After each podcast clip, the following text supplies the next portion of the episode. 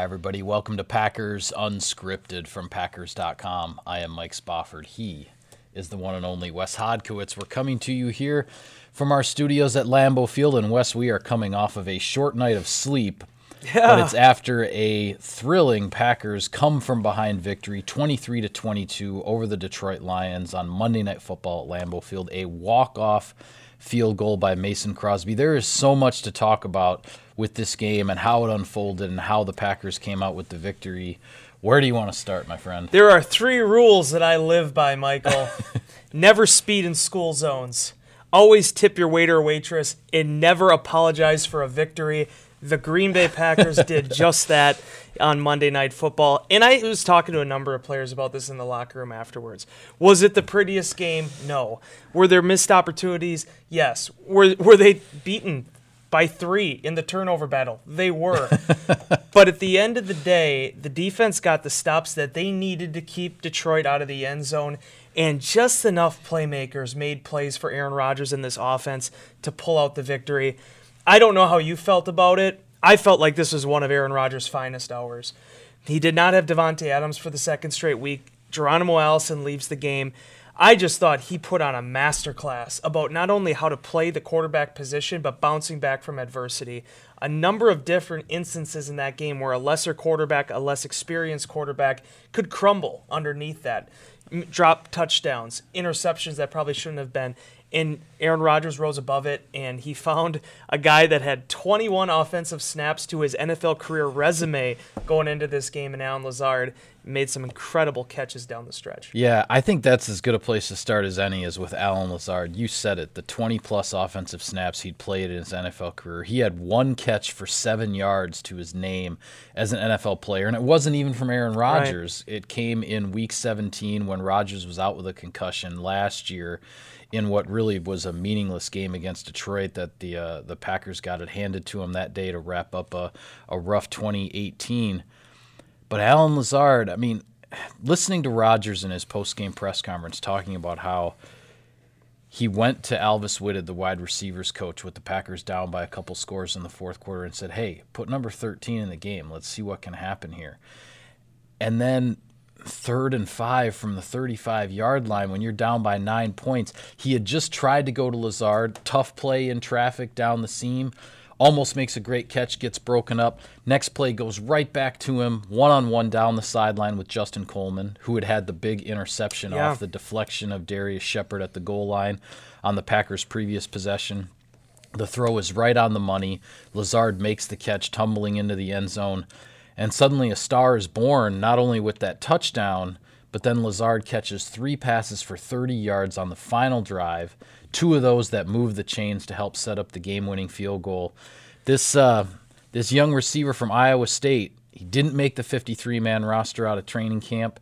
He was on the 53 the day before the opener when Darrius Shepherd had yeah. a hamstring injury and couldn't play, so he was only on the practice squad for a few days at the end of the day, Wes, the Packers are lucky that this six foot five receiver out of Iowa State was not claimed on waivers because otherwise he's not even here to be able to make those plays at the end of a week six Monday night game. They rolled the dice a little bit. It was one of the first things that actually was the first thing that Aaron Rodgers kind of acknowledged when he was speaking at the podium. But the fact of the matter is, they did the same thing with Geronimo Allison, Jake Kumerow, a number of these players yep. that have been on the bubble before and you know been on the practice squad. But they brought him right back up right away. And, and I remember talking to Allen about that that week after. And sure, there was some disappointment involved with not making the initial 53. That was a big goal for him. But he also saw the end game when he re-signed with the Packers. And there's a lot you know, everybody wants to make comparisons about players. Like, you know, player A plays like player X from 1998. But the thing that I like the most about Allen Lazard is he has a very similar temperament to Davante Adams. This is an ultra confident athlete. He might have been an undrafted free agent. He might have spent a majority of his first rookie season on the practice squad of the Jaguars, but he feels like he belongs and he was just waiting for that moment. I thought you saw him, you know, show those attributes throughout the preseason. He made some credible catches in that slate, but very productive in the month of August, no question about it. He made a Yeah. legitimate run at a He really roster spot, and uh, I know it wasn't an easy decision for the Packers, but decisions are tough. Fortunately, it worked out that he wasn't claimed. He came back. Rodgers talked about how he's done nothing but work hard. He didn't let the disappointment affect him, and uh, and he came up big when his number was called. And that's what I really liked about it. I mean, as you mentioned, Rodgers throws that contested pass to him. He was asked in his po- Lazard was uh, was asked in his post game scrum, like, "Did you say anything to Rodgers? Uh, like, you know, to throw it back to me?" He said, "I just kept throwing him, telling him to throw me the ball, and you know, he wasn't throwing it every play." Uh, he was obviously joking, but that's Right. just the way he's wired. And I think he even it was your column that he had retweeted this morning, um, saying he's made for this. This is the moments he's made for, and he echoed those comments afterwards. He's incredibly humble. He said this is a huge dream come true to be able to have four catches for 65 yards and a touchdown. All only, in the last ten minutes of a game. only playing 17 offensive snaps and yet having that production. But at the same time, like as Marquez Valdes-Scantling, other guys said in the locker room, this doesn't surprise anybody. Allen Lazard has been calling his shot since he got to Green Bay, and he had a chance to show what he could do on Monday night. Well, and Rodgers said after the touchdown on the final drive for the Packers, Lazard was coming back to the huddle and telling Rodgers what routes he wanted Right. to run. He was getting a feel for the coverage, what the Lions were running, what he was comfortable with, and how he could get open. Rodgers said there was one moment where LaFleur was in between two different play calls when there was a timeout or they were discussing something on the sideline, and Rodgers told him to go with the one that included the route that Lazard had told him he wanted to run, and the Packers got a first down out of it, and, and the ball keeps moving down the field. Just great execution by Green Bay down the stretch. Yes, the illegal hands to the face penalty on Trey Flowers, his second one of the game, certainly factored into the Packers being able to run out the clock and not give Matthew Stafford a, a chance going the other way. The Lions would have had 90 seconds, I think, or so if uh, that third down penalty is not called, and then you have to kick the field goal a little bit earlier with Mason Crosby. But uh, but boy, yeah, you drain the last 6:46 off the clock, 14 plays, 77 yards. Uh, from the Packers' perspective, you can't draw it up any better. Yeah, I remember seeing this to you in the press box right around I think it was 241 remaining. Like, oh, could the Packers legitimately run this thing Yeah, out? Yeah, they And could run did. it out. Yep. Uh, th- there are three things I want to mention here. Okay, first and foremost, I've been really hard on officiating this year in the inbox and obviously here. The So review process is something that is driving me bonkers. But the job of referees itself, I don't envy them, especially in 2019. I want no part of that. Right. If we want to have more conversation about that tomorrow, we can ch- discuss that then. But the bigger point I want to make is that I'm sure there's going to be a lot of people in Detroit, a lot of people in Michigan that are upset. They feel like they, you know, they got it taken away from a little bit. Fact of the matter is, Mike, is Detroit didn't finish drives, Yep. and that's where the Packers ultimately beat them. That's why they were able to overcome the three turnovers. It wasn't the officials or the penalties that it's the fact that Detroit had to settle for five Matt Prater field goals, um, including some in the red zone. You have to be able to finish off drives if you're going to win in this league. The Green Bay Packers have found that out too. You look at the NFC Championship game five years ago. Well, and I was going to say just a couple weeks ago against the Philadelphia Eagles, Right. the Packers are in the same kind of situation in terms of, yes, you're lamenting the fact at the end of the Eagles game that there's not pass interference called on the pass to Valdes-Scantling at the goal line Yep. that leads to the deflection and the interception. Everybody could see the pictures. Everybody knows that it's pass interference. But at the end of the day, the Packers had plenty of other chances to win the game. You can't Right. sit there and cry about a call or a no call or whatever it is when you have those opportunities. The Packers knew they had their chances against the Eagles. They didn't get the job done. They licked their wounds and they've come back and found a way to win two more games. Yeah, and the Lions legitimately did shoot themselves in the foot at several turns. No I mean, you question about having, th- Like having 12 men on the field for a field goal opportunity, that's inexcusable. You Four have- points. That you have to know what your personnel is when you go out there in that unit. There was an instance where, you know, Matt LaFleur took a timeout because they had 12 defensive players on the field. They were switching out from a base defense to their dime. I mean, that's stuff that you understand. Yep. A field goal operation, a, a- a protection, you you have to know what your job responsibility is. The coaches That yell has to be field goal block on the sideline, and it's supposed you have to know who the 11 Yeah. guys are that are going into the game. So the the point I want to kind of close up on this whole discussion with is Detroit came out of the gate and had two huge plays right away. The flea Yeah. flicker to Kenny Golladay for 66 yards, and then Marvin Hall had his 58 yard touchdown or 58 yard pass that led to a touchdown on that drive. 10 points right off the bat. After that, They did not have another play of more than 25 yards the remainder of the game. The Green Bay Packers had five. So that's what it came down to me, and I, I wrote about this on Packers.com with our with our locker report. It was Lazard, as you wrote about in your column. It was Jamaal Williams coming back after Yeah. missing two weeks. Comes back, has 104 yard rushing performance, was a stabilizing presence for four quarters for this team. Uh, and then obviously slid down late, so he wouldn't go in the end zone to, to allow Mason Crosby to hit the field goal. Right. It was Crosby making three big field goals, the biggest of which was the 23 yarder to win it. And then also, you have to tip your cap to this. To, to this auxiliary players, the the Marcedes Lewis is having two catches for 50 yards. The Will Redmonds playing safety. Chandon Sullivan played safety in this game. Chandon Sullivan's not listed as a safety. I mean, it is just when you get th- that's the biggest thing that really separates this team, I feel, as opposed to where the Packers were at last year, is that if the starters go down, they just have guys that are more experienced and a little better behind them. And I think that's what's allowed them, in the instances when everything doesn't go 100% right, to be 5 and 1 at this point. Yeah, I want to get back to that point in a minute, Wes, but I can't forget about our sponsor business No, here. we can't. Select Cousins Subs locations are now offering delivery. Whether you're ordering catering or your favorite sub, they're delivering right to you when you order online at cousinsubs.com. Cousins Subs, we believe in better. Yeah, I wanted to get to Jamaal Williams here because, as you and I both know, Wes, this game can humble you quickly, and Yeah. it can humble you in different ways. Jamaal Williams took that shot on the opening play against the Philadelphia Eagles, and he's out for a couple weeks. He can't get himself back onto the field, unfortunately. Aaron Jones becomes the star in Dallas with four rushing touchdowns. Well, what happens on Monday night? Aaron Jones fumbles the ball. Aaron Jones drops a wide open touchdown pass. This game can humble you. And it's what you said it's having those other guys who can step in and pick up the slack. And Jamaal Williams did that. He had a 45 yard run to set up a field goal, the longest rush of his career by 20 yards. He ends up with a 104 yard performance. He keeps his wits and his head about him when everybody has said in the huddle, okay, we're not scoring a touchdown. We want to run the clock down and kick the chip shot field goal. The Lions, you know, part the ways from the 11 yard line. They're going to let him walk into the end zone, and he sits down on the three.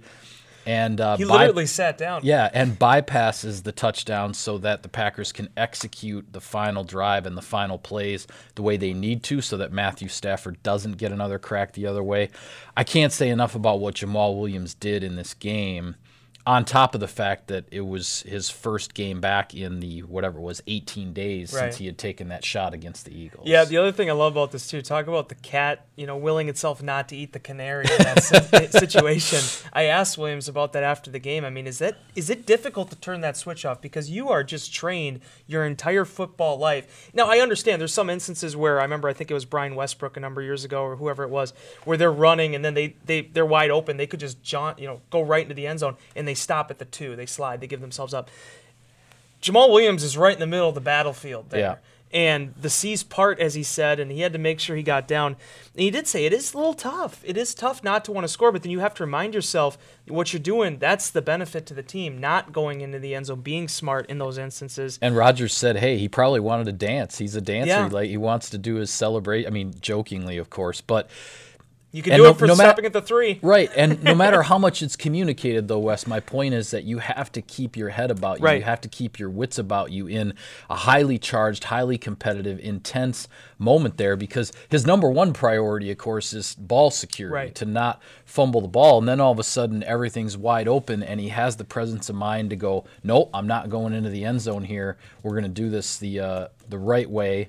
The best way to give us the chance to win, and uh, and the Packers come out with the victory. I, I was really, just really, really impressed with Jamaal Williams start to finish. Yeah, and I don't want to jinx him here, and I'm sure obviously fans will say I am now. I mean, he's gone basically over 350 career touches, 314 carries, 264 receiving yards without a fumble in his NFL career to this Oh, I didn't realize Not a fumble Wow. lost, without a fumble. Wow. I mean, and here's the thing about Jamaal Williams.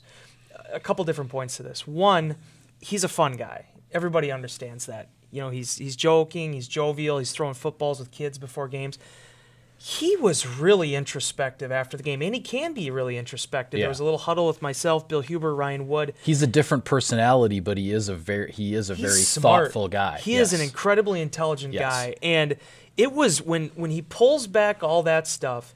It was really interesting to just hear him talk about football, and, and Ryan had asked him a question. It was a good question, basically saying everybody talks about Aaron Jones. Does that frustrate you?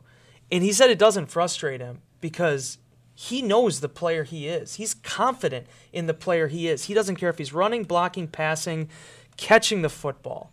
He f- he's a confident football player, and it ties into what he said last week too, when myself and others were asking. I mean, how can you have a hit like that, like you took against Derek Barnett, and just go back out there and put it behind you? Yeah. And he said, "That's my mentality." It's not bravado. It's not a statement. It's not a line that he's trying to give people. He legitimately just wants to play football, and he's an as to use his own words, he's an all-around back. He can do it all, and I think when you really look at what he's given this offense over the last two and a half years, every single time they've needed to turn to Jamaal Williams for injury, for opportunity, for game situation, he's responded. And you He's made delivered. There's no question you made it. such a great comment last night too when we watched him after he went in for Aaron Jones.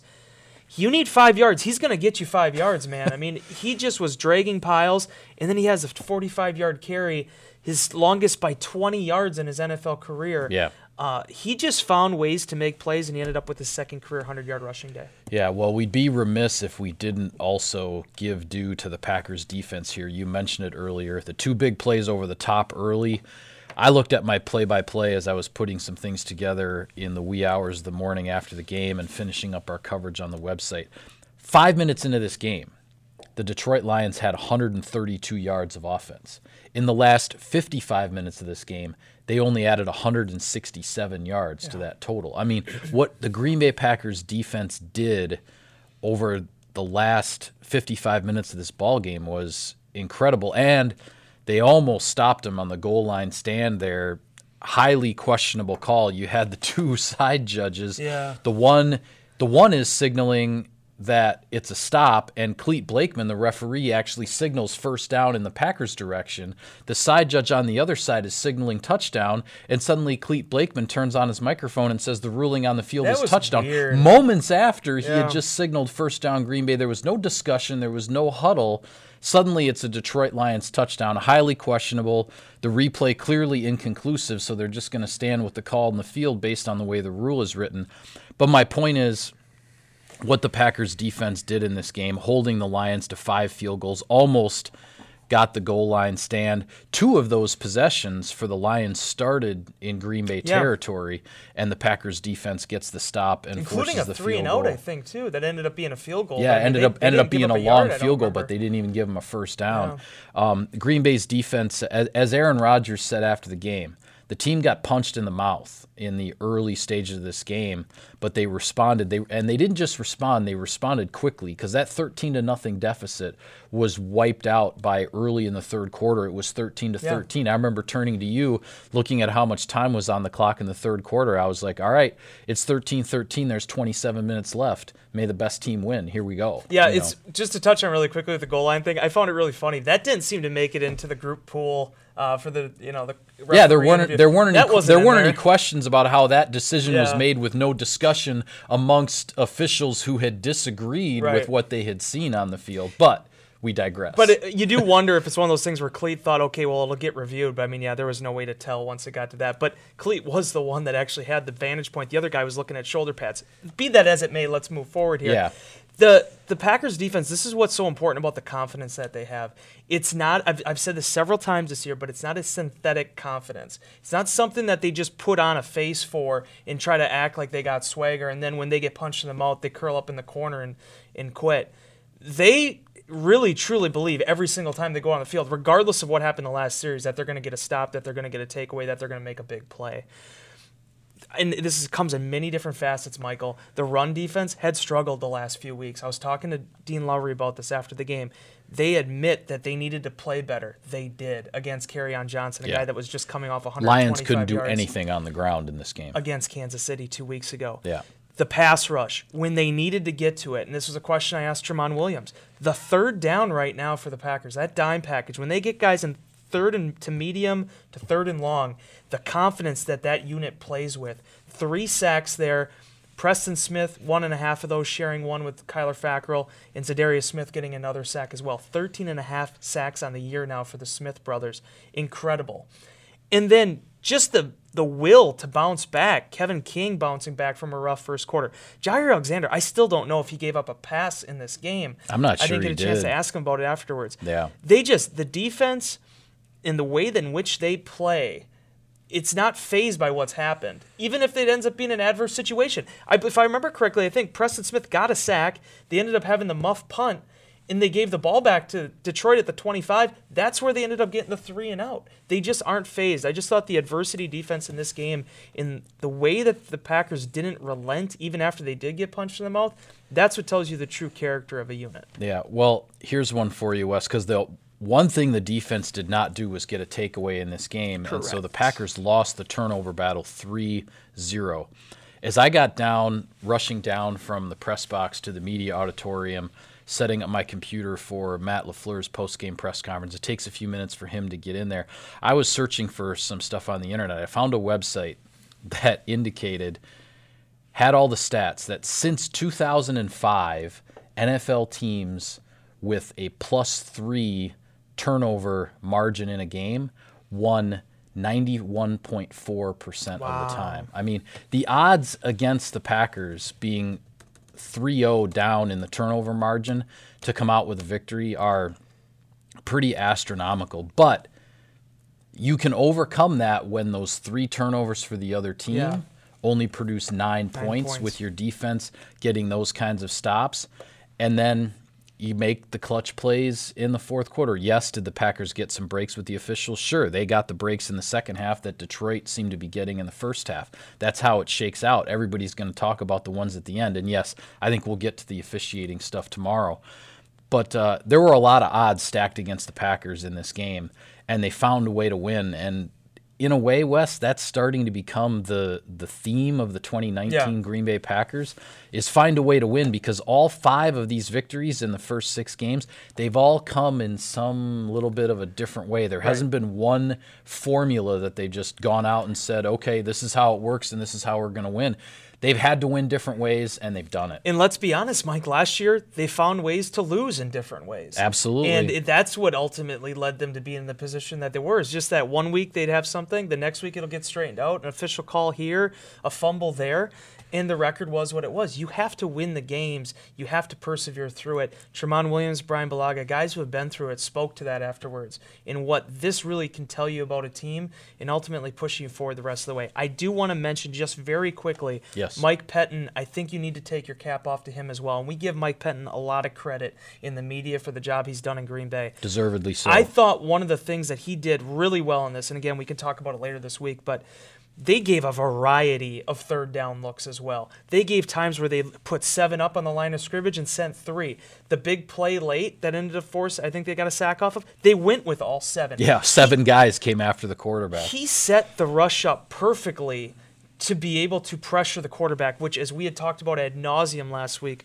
was the thing the Packers had not done against Matthew Stafford during this recent losing streak. Yeah, well, the Packers at five and one, all alone atop the NFC North. Still no team in the NFC North with a losing record. The Lions at two two and one, the Bears at three and two, the Vikings at four and two, the Packers at five and one, and uh, three other teams, I believe, in the NFC right now with five wins. So as I said in Insider Inbox this morning, hang on to your hats, folks. This one's just getting started. It is, and there's going to be a really tight race for the division. There's going to be a really tight race in the NFC for the wild card. I mean, there are no sleeper games, and the Packers have to be back up on it, going up against another team coming off a bye week this Sunday in the Oakland Raiders. All right, well, we will follow up on more from this Monday night thriller on tomorrow's show. But for now, we have to call it a wrap on this edition of Packers Unscripted. Be sure to follow all of our coverage of the team on Packers.com. Subscribe to us, like us on iTunes and other podcast services, on Twitter. He's at Wes Hot. I'm at Mike Spofford at Packers for the team account. Thanks for tuning in, everybody. We'll see you next time.